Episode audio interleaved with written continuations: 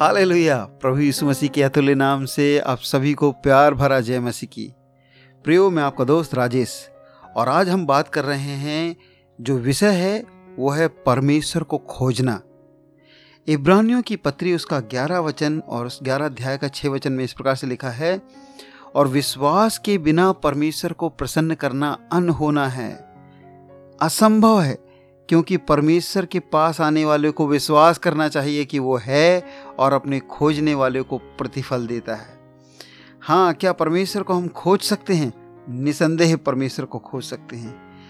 परमेश्वर किसको खोज रहा है? हाँ प्रियो, देखिए, जब हम भजन संहिता चौदह वचन पढ़ते हैं, चौदह अध्याय को पढ़ते हैं और उसका दूसरा वचन में इस प्रकार से लिखा है, दाऊद कहने लगा, परमेश्वर ने स्वर्ग में से मनुष्यों पर दृष्टि की कि देखें कोई बुद्धिमान, कोई परमेश्वर का खोजी है कि नहीं।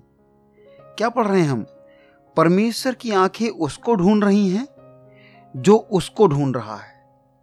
अर्थात परमेश्वर स्वर्ग से उसे खोज रहा है, जो परमेश्वर को खोज रहा है। हाले कितनी सुहावनी बात है। परमेश्वर खोजता है मेरे प्यो प्रभु यीशु मसीह ने इस प्रकार से प्रकट किया। उस स्त्री को जो पानी भरने के लिए कुएँ के पास आई थी प्रभु कहने लगे, परमेश्वर अपने आराधना, सच्चे मन से, दिल से आराधना करने वालों को खोजता है। हाँ यदि हम परमेश्वर को खोज रहे हैं, परमेश्वर हमें खोज रहा है। यदि हम परमेश्वर को, के लिए दिन न रात आराधना करने के लिए आगे बढ़ते हैं, खोजने के लिए आगे बढ़ते हैं, परमेश्वर की निगाहें हमारे ऊपर लगातार बनी रहती हैं। पहला इतिहास, उसका सोलह अध्याय, उसके ग्यारह वचन में इस प्रकार से लिखा है, यहोवा और उसकी सामर्थ की खोज करो और उसके दर्शन के लगातार खोजी बने रहो। लगातार खोजी बने रहना है मेरे प्यो लगातार खोजी। एक दिन मैं खोज रहा था, ऐसा नहीं। एक दिन मैं परमेश्वर की आराधना करता था, ऐसा नहीं। लेकिन हमेशा उसकी आराधना, हमेशा उसको खोजना है। अपने चलते, उठते, बैठते, अपने स्वभाव में, अपनी बातचीत में हमको परमेश्वर को खोजने की ज़रूरत है। अब तनमन से अपने परमेश्वर को यहोवा के पास जाया करो। बाइबल में इस प्रकार से लिखा है। बाइबल कहती है, दूसरा इतिहास सात अध्याय में, तब यदि मेरी प्रजा के लोग जो मेरे कहलाते हैं, दीन होकर प्रार्थना करें और मेरे दर्शन के खोजी होकर अपने बुरी चाल से फिरें तो मैं उन स्वर्ग से सुनकर उनके पाप को क्षमा करूँगा और उनके देश को ज्यों का त्यों कर दूँगा। देखिए परमेश्वर को दूसरे लोगों से कोई लेना देना नहीं, लेकिन जो परमेश्वर के कहलाते हैं, परमेश्वर के लोग हैं, यदि वो लोग दीन होंगे और वो परमेश्वर की खोज करेंगे निसंदेह परमेश्वर उनके पूरे देश को, जो लोग प्रभु को नहीं भी जानते, उनके उनके ज़मीन को, उनके स्थान को परमेश्वर ठीक कर देगा। क्यों? क्योंकि उसके लोगों ने प्रभु से प्रार्थना किया, उसके लोगों ने खोज किया, परमेश्वर के लोगों ने परमेश्वर की खोज किया। तो बाइबल इस प्रकार से कहती है कि परमेश्वर उनको खोज रहा है, जो परमेश्वर को खोज रहे हैं। क्या सवाल उठता है, क्या आप और मैं परमेश्वर को खोज रहे हैं? देखिए, एक कहानी बाइबल में बहुत ही सुंदर है यहोसा पात की। यहोसा पात की कहानी जब हम पढ़ते हैं तो उसमें बहुत ही सुंदर घटना पाते हैं। लिखा है, यहोवा उसके संग रहा। किसके संग रहा? यहोसा पात के संग रहा। यहोवा उसके संग रहा क्योंकि उसने अपने परमेश्वर की खोज किया। देवताओं की नहीं, अपने परमेश्वर यहोवा की खोज किया। ढूंढोगे तो तुम पाओगे। जो परमेश्वर यहोवा को ढूंढते हैं, पास जाते हैं, बाट जोते हैं, उनको वो आप परमेश्वर जान जाते हैं कि परमेश्वर उनके लिए भला है।